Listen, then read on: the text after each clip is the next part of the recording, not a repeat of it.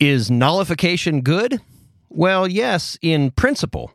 But as Gary explains, and before we get too excited, the nullification bill working its way through the Tennessee legislature is not the right tool and indeed could get us into murkier waters. What we need instead are a few good men and women with the intellectual force to understand our constitutional order and the moral force to uphold it. The instrument of nullification already exists. We just need to use it. My name is Kevin Kookogey, and with my good friend Gary Humble, this is the Freedom Matters Podcast.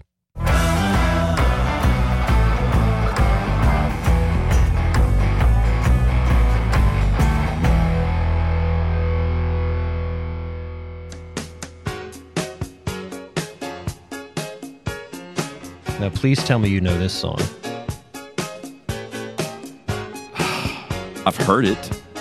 Well, when you hear the the sweet vocal tones of Michael McDonald, you'll know. I don't know the name. Definitely heard this song though. This one I do know. Okay. Well, the Don't title remember of the the name. song is "What a Fool Believes." It's Doobie Brothers, but it's Doobies with um, Michael McDonald. Back back in the day, yeah. So let's let it go to the chorus because I want to I want to use the chorus as an introduction point for Gary. Here we go. Here's the chorus.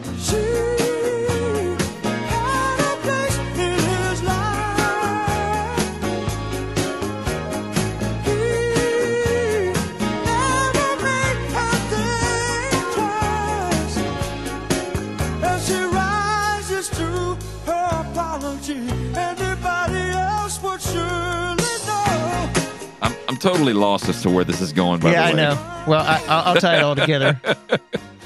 Okay, So let's watch this magic trick. Yeah, that's right. So this is a this is a creative magic uh, trick. So ba- bear with me, right? Not all magic tricks can be be quick magic tricks like little card tricks that pop up your sleeve or a rabbit pull out of the hat. All right, so let me let me read some of these lyrics because sometimes when a, a songwriter or a band phrases the lyrics, you lose the meaning of them. Uh, popular song from the 70s, What a Fool Believes, uh, lead singer Michael McDonald, obviously the Doobie Brothers. And when I read you these lyrics, I want you to take the word her in your mind and transpose it with the United States of America. Uh, America is the her in this song, okay? Okay. He came from somewhere back in her long ago, the sentimental fool don't see, trying hard to recreate what had yet to be created once in her life. She musters a smile for his nostalgic tale, never coming near what he wanted to say, only to realize it never really was. She had a place in his life. He never made her think twice.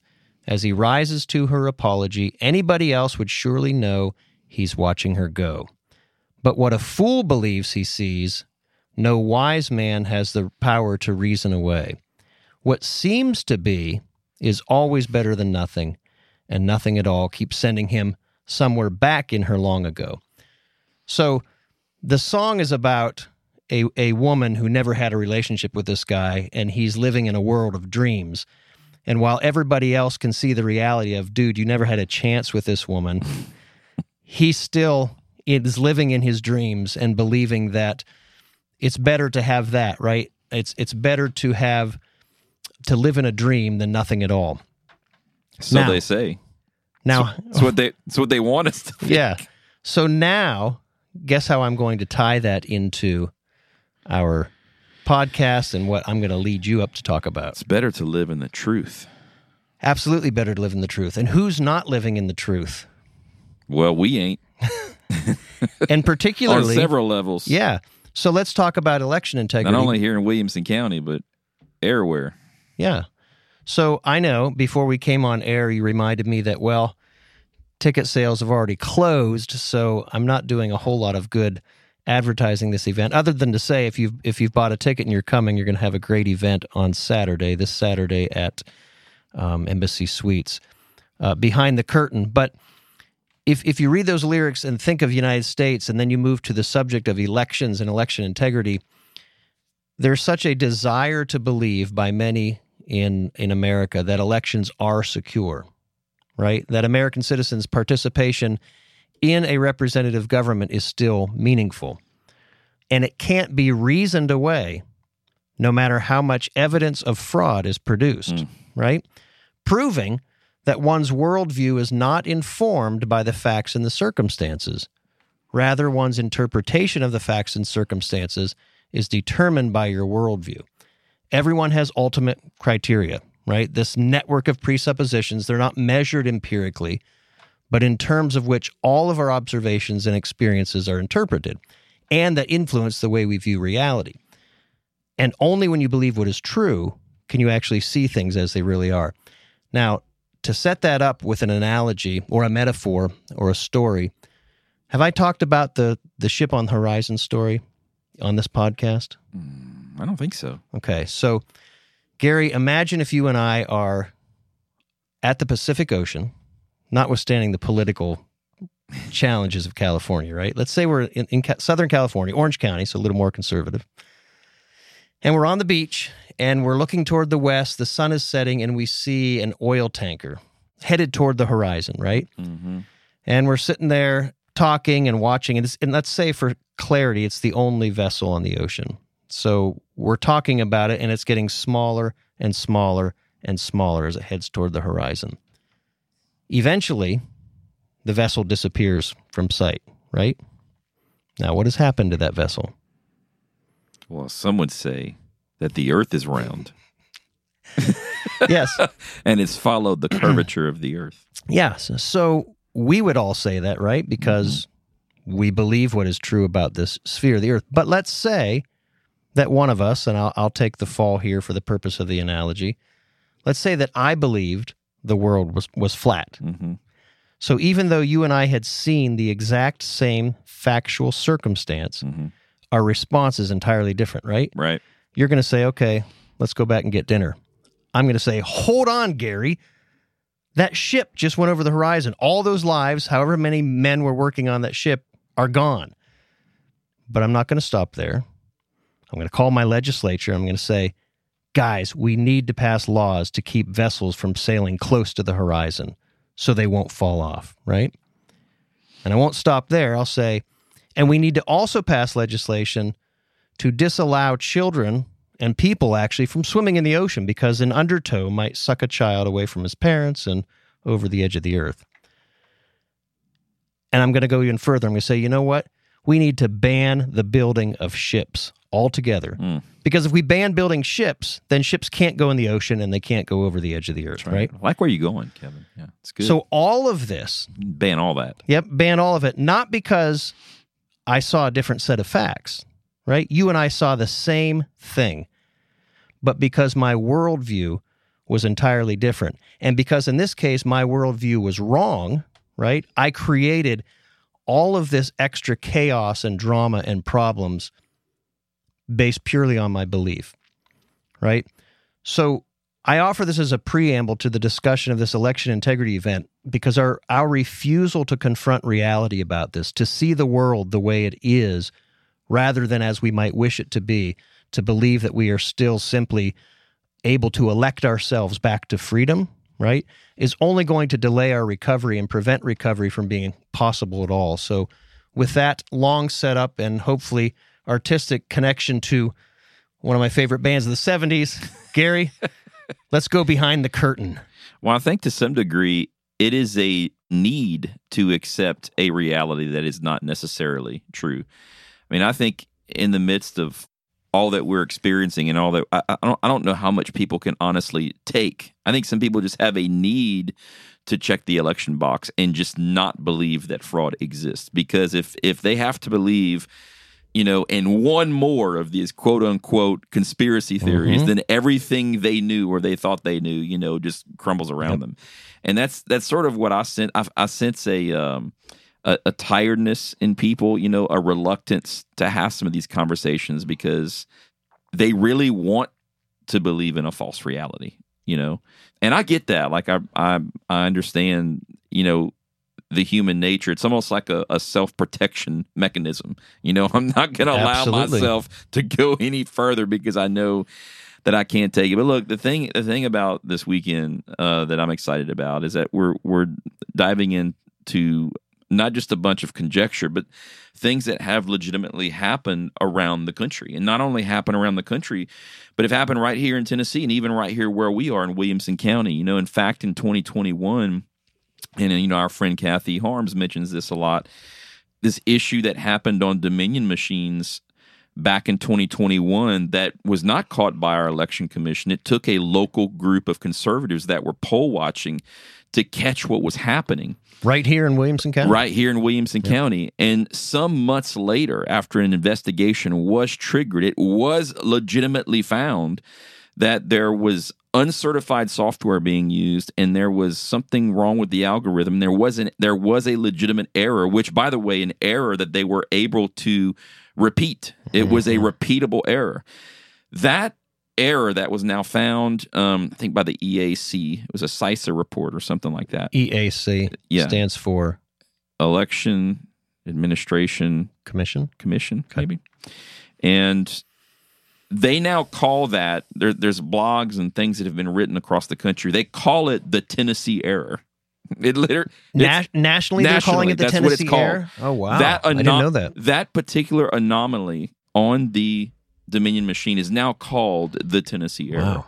and that was only found because of a group of discerning individuals who were unwilling to accept a false reality mm-hmm. and look for the things that were happening around them. Found that. So, you know, it's.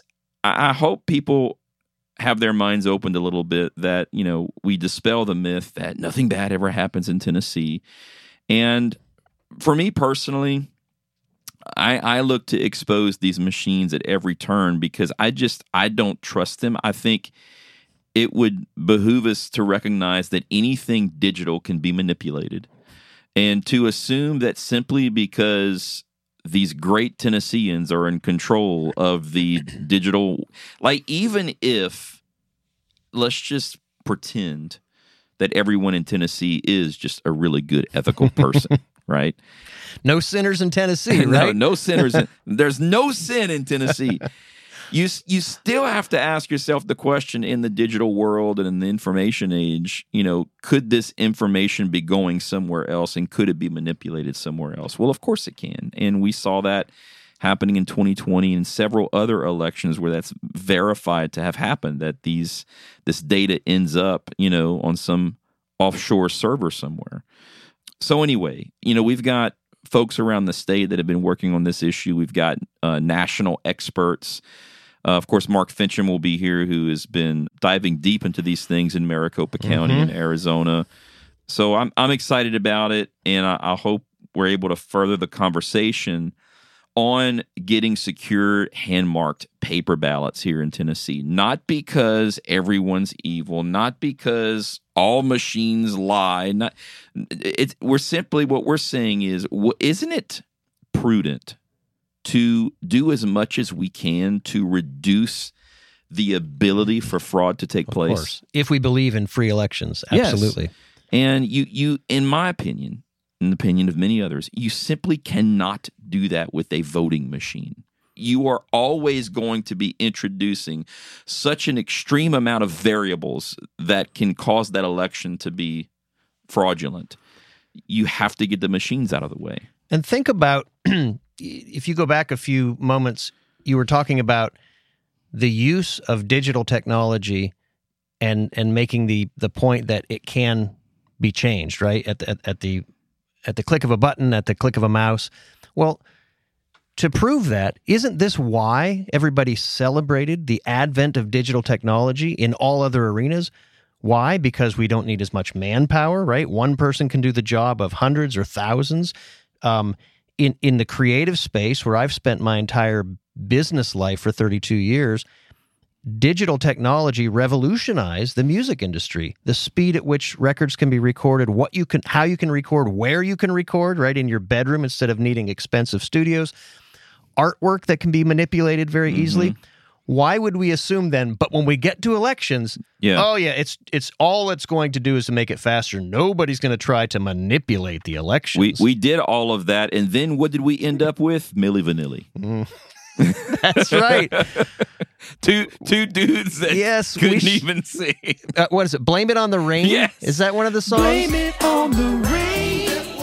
Yes. So we should probably add that in post because Oh my gosh. that's awesome. Blame it on the rain.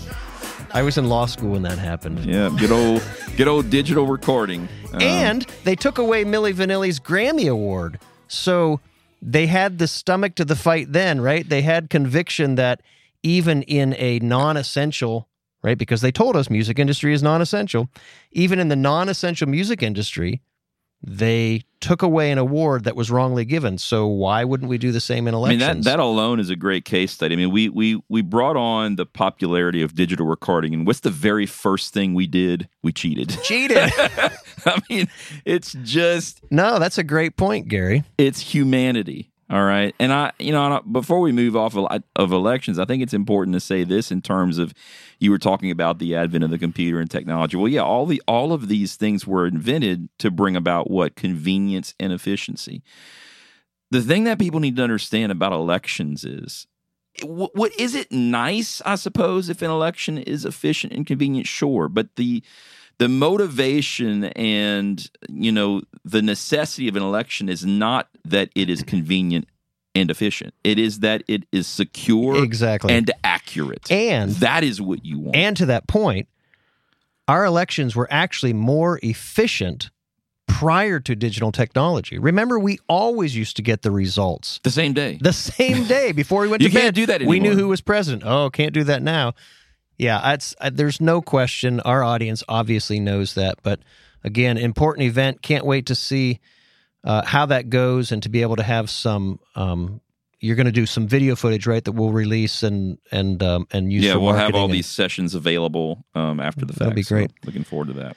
Hey, um, I realized I haven't used this in a while, so I'm gonna like playing cards and playing your wild card. I'm gonna play my Mike Boozer wears glasses. Hey, all right. It's been a long time.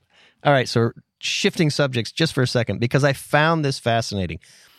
Um, and here's your quiz question.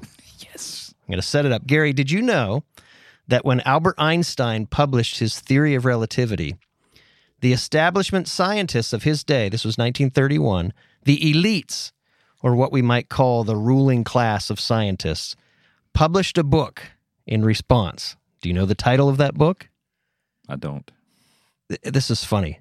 The title of that book was 100 Authors Against Einstein. Of course. 100 authors. That's right, ladies and gentlemen. That's typical. Leading scientists, the experts of 1931, were so threatened that they gathered what we might call a consensus, right, of the echo chamber to denounce Einstein's theory, not because they had any evidence that it wasn't true or that they believed the theory um, should be tested, but rather why? Because any theory that they didn't come up with, right, might diminish their status as experts Mhm. and all of the accoutrements of power and money that go along with this. Sound familiar? I think that's clearly happened in every scientific advancement So it's throughout mankind. in a way it's comforting, isn't it, to know that that scientists weren't just doing this today; they've Yeah. always been doing. It. Uh, it's funny. Uh, by the way, I'm not making any. Um, I'm not here to be a special pleader for the theory of relativity. I'm just using that as an example of when a new idea comes, whoever's in power wants to prevent that from happening. But my father used to uh, quote a limerick that was popular back in the day to explain in simple terms to children what the theory of relativity is. You want me to say it? It's really short. Go for it. There once was a lady named Bright whose speed was much faster than light. She went out one day in a relative way and returned the previous night. that sounds really a great way? Um, but the point is nothing other than scientists are not neutral, right? They have their own governing presuppositions, which influence not only how they review the facts, right? Just like if they're watching that ship go over the horizon, but it even determines and and and they decide which facts and which ideas they will even consider, right, as part of the process. The, the, from the start, they'll say, "Well, we won't even consider those because you know they're racist facts, so so we won't put it in the in the uh, in the hopper for consideration." So how's that for a Mike Boozer wears glasses? That's good. Yeah, and you don't, you know, that's a great that final point. In today's world, you don't need a, a hundred authors against anything. You just need to say it's racist. And by the way, Over. I, I forgot to tell you. That's a, that's right. It's a really good point because you can you disparage the person, you don't have to argue, right? hmm Listen, I forgot to tell you what um, you don't have to prove your point. Yeah, if- if you can diminish someone, and it's the tool of the left, then you don't have to um, get into an argument. Einstein had an interesting reply, though. He said, when asked to comment on this denunciation of relativity by so many scientists, Einstein replied that to defeat relativity, one need not the words of 100 scientists, but just one fact. Now, again, yeah, you're racist. the the fact is going to be subject to interpretation and worldview. But I found that interesting that Einstein knew exactly what they were about, and he didn't say, "Oh my gosh, a hundred people disagree with me." That's funny. So let's talk about Tennessee. Yeah, another Mike Boozer wears glasses. All right, good. We got to do t- two in one episode in one since we haven't used them in a while. And yeah, for those of you wondering what in the world we're talking about, you're just going to have to go back and listen to- Exactly. to, prior episodes. What episode was they're, that? They're all on there. Well, yeah, just some things going on in Tennessee. And I wanted to talk about nullification today because there is a, a bill, House Bill 726, sponsored by Representative Bud Hulsey, who's one of my favorites, by the way. Really, really great guy, absolute patriot, strong conservative. And he's running a bill called the Restoring State Sovereignty Through Nullification Act, HB 726. And that bill is scheduled to go into committee for the first time this week, and uh, also being run in the Senate by another one of our favorites, uh, Senator Janice Bowling. And you know, a lot of folks have been emailing us, and there's been a few things on social media about this bill. Of course, what makes it even more of a larger issue is this week, or last week, maybe I should say, um, Daniel Horowitz um, through the Blaze Media uh, wrote an article on this and called it, you know, the most important bill, you know, this year. Um, not Right. only coming out of Tennessee, but I think maybe He was in North Dakota. Was the one he was referring to? Daniel was. was it? Yeah. No. I just pulled it up as you're talking. North Dakota House votes to block all existing future unconstitutional federal policies, and that's what Daniel tweeted and said. This is what. Oh, you know what? there I'm is- wrong. I'm wrong. That's an older one. Yeah, there's an article Sorry. specific to the one here in Tennessee. Sorry, it's an old tweet. That's the problem with going too quick. And so Daniel Horowitz, even on a national level, has has been you know propping up this bill, and so it's gotten a lot of people active and engaged. And here's the thing: I'm just gonna gonna say it up front. I can't support this bill, and I I want to talk about that a little bit. It's and it's it's not because I don't want to support it, you know, and it's not because I'm not excited about some of the initial statements concerning states' rights. You know, for example, when you look at the bill on page one, subsection number three, it makes statements like this When we, the people, ordained and established the Constitution of the United States of America, the people and the states granted only specific, limited powers to the federal government. With those areas of federal powers being enumerated in Article 1, Section 8 of the Constitution of the United States goes on to say in number six nothing in the Constitution of the United States permits Congress to delegate or confer any lawmaking power to any other branch of government because it has no enumerated powers to create lawmakers. When the president and federal courts are vested respectively with the executive and judicial powers, neither of those branches are granted general powers of lawmaking.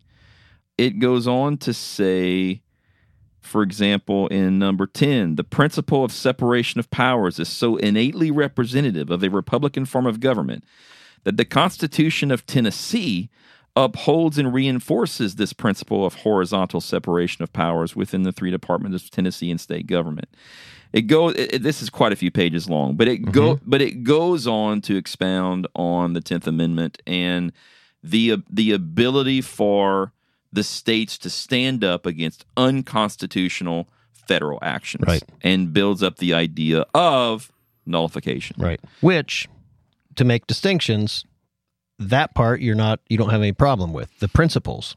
Well, yeah. So, uh, well, certainly that that states have a a a certain piece of of sovereignty within this federalist republican system of government that we have, and that absolutely we need to exercise those powers to push back against the encroachment of the federal government Right. the idea of nullification itself gets tricky because as you and I were, were talking about before the show, it's like, okay, well, I'm a state and there's an unconstitutional act of the federal government. Well, the the, the nasty part is um, of all of this. Well, well, who gets to determine that something is unconstitutional and therefore nullify the action of the federal government? You know, is it the courts? Is it the governor? Is it the legislature? Is it a group of people? Like, who gets to determine that? Which is where all this gets really messy. Well, before you talk about what the bill says, who who because I, I'm assuming that's where you're going. Yeah. Right. It's definitely not the courts because that's one of the ways we've got here with the federal courts, right? And even if we say state courts, the courts have already usurped their powers long ago and and put themselves in the position of interpreting. So it's always been constitutionally both In 1803, Yes. actually, and the case was Marbury versus Yeah. Madison. very good. You could be in law school, law student. You get an A for the day. Yes. Um, I remember when I was that was that was something we went over the first year of law school, like first semester early on, and um, I didn't understand it at the time. I was like trying to wrap my head around it. it They gave themselves the power of judicial review. yeah, and have not not only have they not And have surrendered never it, stopped. they've continued to expand it.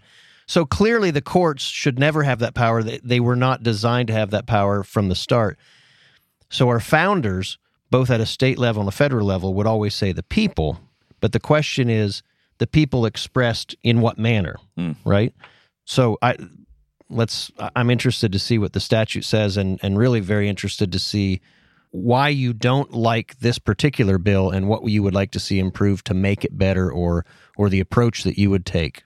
Well, the, the, so the problem I have with the bill is that it it it purports to address an unconstitutional action with an unconstitutional action. So, and what I mean by that is this bill itself is a bill, meaning it is in and of itself an act of our state's legislature. All right, so let's just get that on the table. So, so you when you look at HB 726, the first thing you have to recognize is as being a bill running through the legislative legislative process, this is an act of our state's General Assembly.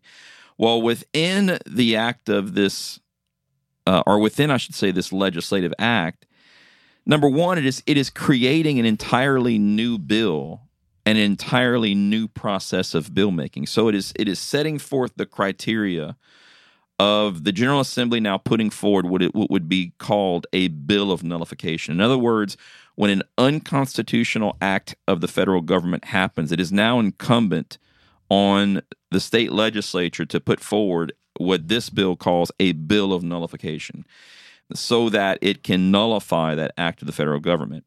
And in putting forward that bill of nullification, here's the first unconstitutional thing this and you're talking about when you. T- uh, let me clarify. a new thing called a bill of When- nullification. but when you talk about this bill being unconstitutional, you're talking about violating Tennessee's state constitution. Yeah. Okay. Vi- violating the, the powers that the legislature itself currently has. Yeah.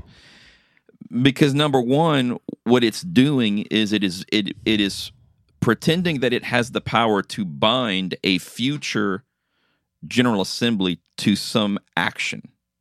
Well, it doesn't. You can't run a bill. A, a in other words, the 113th General Assembly cannot pass a bill that would require the A future General 120th Assembly. General Assembly Right. to do something. and that's what these bills are doing. They're That's not. what- they're yeah. not just per per instance or per No. per assembly. No, this bill is setting forward a new process called a bill of nullification. And it's telling a future General Assembly whenever you're faced with an unconstitutional federal action, here's what you need to do and here's how you do it. You you have to put forward this this new bill of nullification. So you're suggesting that perhaps the the proper process would be to amend the Constitution. And I'm going to get there and Okay. absolutely. Okay. Then it also puts forward a new bill making process. So it, it states that if and when a future General Assembly does put forward a bill of, null- of nullification, that bill doesn't go through a committee process. It goes straight to the floor. Okay, so it it it has a it now prescribes an entirely new process Hmm. by which this particular bill of nullification would move legislatively. Okay. So it bypasses committees. It goes straight to the floor. Hmm. It then talks about uh, there's a section in here, section nine. State nullification of federal action may be accomplished in any of the following ways. So, number one, the governor may, by the governor's own executive authority, issue an executive order nullifying the same, whereby all executive departments of the state are bound by said order. In and of itself, that doesn't sound bad, and it is saying the governor may, not the governor shall. But it it bothers me that this bill, in and of itself, purports to give some power of executive authority to the governor to now create an executive order nullifying federal action. Right. Especially, by the way, if it's done that way, not by constitutional amendment, and we're not operating under the Constitution, you don't have to have much of an imagination to say let's let's say we have not just a a rhino as our governor, right, a Republican in name only, but actually a Democrat as governor, and some good constitutional order is instituted from Washington D.C. I know it sounds strange, but it could happen one day Yeah. again. They're nullifying it for the opposite intent of what we would like to see, right? We think of nullification as, oh my gosh, the federal government is expanding its power and undermining the the distinction between genders and and you know you think of what the Department of Injustice is doing, going after parents and going after essential oils instead of going after Pfizer. All of those things. I know that's another topic. All of those things are what we get excited about. The the concept and theory of nullification excites us because it's about putting our arm up, right, and saying, "Stand athwart. We're going to go forward with liberty again." But if the bill gives the governor that kind of power, and it's a governor not to our liking, then it's the whims of that governor which may or may not nullify something that we would want. And, well, and even the legislature, it's like that's that's sort of the that's sort of the the sticky conversation around nullification is well, who who's to determine that your interpretation of what is unconstitutional is actually unconstitutional? Right. And and that's it's it's troubling, which is why it's unfortunate to some degree because of the the the way the courts are structured and the depravity we find in the courts. But I think that's why we've sort of all agreed that these issues must be solved in a court, right or wrong, because who else and how else do we accept the determinations of what is constitutional and what is not? It, it's just it's a hard question to answer for me. Well, it's Personally. it still has to be the people, though. It, if we, you're not suggesting we leave it to the courts. Oh, no, I'm suggesting that the people need to give that power to somebody, and I don't know that we've actually. We, you we- mean instead of exercising it themselves through the legislature? oh, well, I'm no, saying, no, I'm no. saying the people. It seems to me that amending the Constitution to provide this and to provide the with specificity, right? So it's not loosey goosey, and an executive can go do whatever he wants. which is which is where I'm heading with this. Okay. So so I think eh, the last thing this this bill does is it has a stipulation in here that let's just say the governor fails to act and the legislature fails to act. There's a there's a process by which 2,000 registered voters in the state of Tennessee can submit a petition of nullification to the Speaker of the House, by which would start a process that now the legislature starts a process of nullification because of a petition filed by 2,000 or more registered voters of the state. Okay. That can Um, also go wrong because, They can go horribly wrong. geez, that two thousand you could find two thousand radicals to nullify something that That's right. you know, you know, we have our, our freedom of speech under the First Amendment is protected, and they want to nullify that. Yeah. Right? You get two thousand radicals. That's dangerous. So so here I think at the end of the day is is my issue with the bill.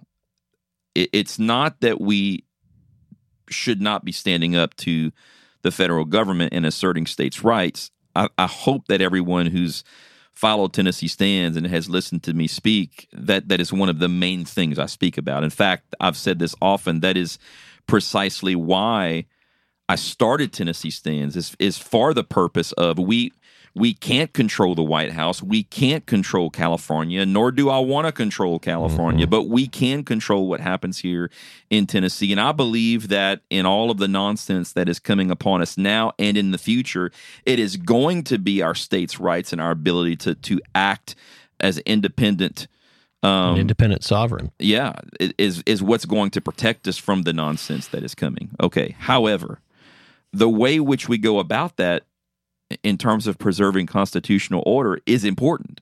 So what I what I would tell everyone is if you want to put a process in place by which you are prescribing a, a new process to the legislature or a new power to the executive or the people are expressing the ability by petition to express themselves in some way to petition the legislature or anything of the sort that is not an action that that can be undertaken by a legislature. They don't have the power to put those new things in place. Mhm. that's the point i'm trying to get across. If we want to put a process called a bill of nullification forward and we want to give the legislature some new process by which to nullify a federal action, or we want to give the governor some sort of powers by executive order to nullify, even if, if we even want to do that, we have to do that through the Constitution. Right. The the only reason so and this is really it I don't want people to miss this because this is the seminal point we always try to get across when we're talking to people about their constitutional rights and, and the, the limited powers of government. The government only has the powers which we give them, Exactly. and that is done through the Constitution. But mm-hmm. we've got conservatives all over the state and folks like Daniel Horowitz writing about what a great bill this is. And I'm like, well, well, okay, just hold the phone for a minute. The legislature can't give itself new powers. Right. So, would it be different if the legislature passed a bill to nullify a certain act of the federal government? In other words, instead of expanding its power and saying, in the future, this is how we deal with this, what about a federal overreach today and we nullify that specifically through one specific bill today? hmm So that's another great point. I would, when, when we talk about nullification and state sovereignty and standing up against tyranny, I would argue that all of the power to do that exists right exists, yeah. now.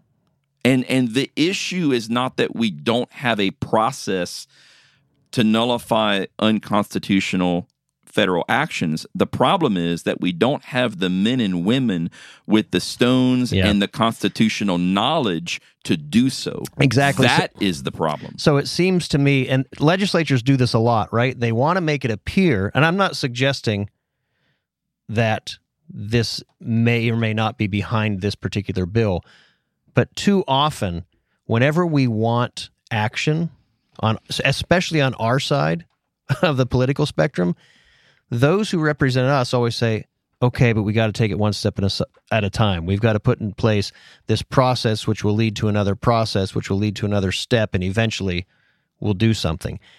And I agree. I think that that's more a way of giving lip service to the issue to make it look like they did something without making them have to commit today. Kind of like when we talked about with with Russ Vought last week, what Greg Abbott is doing in Texas, right? He's he's giving the the appearance that he's doing something that the Constitution requires him to do to prevent an invasion. But what he's really doing is avoiding the ultimate step that takes the real courage. And I agree with you, Gary. Right now, we already have, both because our founders at the federal level and our founders uh, at the, the founders and the those who drafted the Tennessee Constitution already provided us these rights, right? We've got it under the 10th Amendment. It already exists. We just need to have the courage to actually do that, to pass a bill. Tell me what it is you want to nullify, legislature, and nullify it right now. Don't Yep. create some new process. So, you know, at the end of the day, to your point, this bill, I, I, I think there's a group of well meaning conservatives and, and a bunch of Tennesseans who are excited about pushing back against the federal government are, are supporting this bill that would pretend that it has the power to force a squishy legislature to do something that it should be doing mm-hmm. already, but that they mm-hmm. that they realize it won't do. And what I- what I'm saying is, well, I understand why you want to do that, but this bill can't do that. Right. And it only clouds it, right? Yes. It only it's kind of like the Religious Freedom Restoration Act at a federal level, right? Why was that necessary? I'm talking about the one going back to the Clinton administration. Why was that necessary if we just had people at that time who would have said the Constitution already protects these rights? That's right. We don't need to create new legislation because then in the future, all they do is they argue about that legislation rather than the Constitution. They get further and further and further askew from the foundation of those rights. Yep. So so in trying to force a squishy legislature to do things that it already ought to be doing, but it is not. I just want to put forward um, number one, the, the root cause is we need better men and women in those seats. But but if we're going to try to force their hand again, you cannot do that through the act of the legislature. Mm-hmm. You must do that through the Constitution. Constitution. For it is the Constitution which is the will of the people. And in all of our pontificating about states' rights, it would be a shame if we actually if we lost that in all of this. Yeah, and those distinctions are important. So I, I'm with you, Gary. I, I understand it now a lot more. When you first started mentioning this before we came on the air, I I was very curious where this was, was going, but I, I do understand now, and I hope our audience understands. It's always it's always easy to get drawn into the enthusiasm about what the principles are, but if the process is not right, those principles themselves will be undermined. Yeah, that's well stated. All right, That's what I've got for today. till next week. We should exit on some. Uh, little more doobies, yeah. oh, oh boy, Kevin, have a great rest of your week. Yep, too, Gary.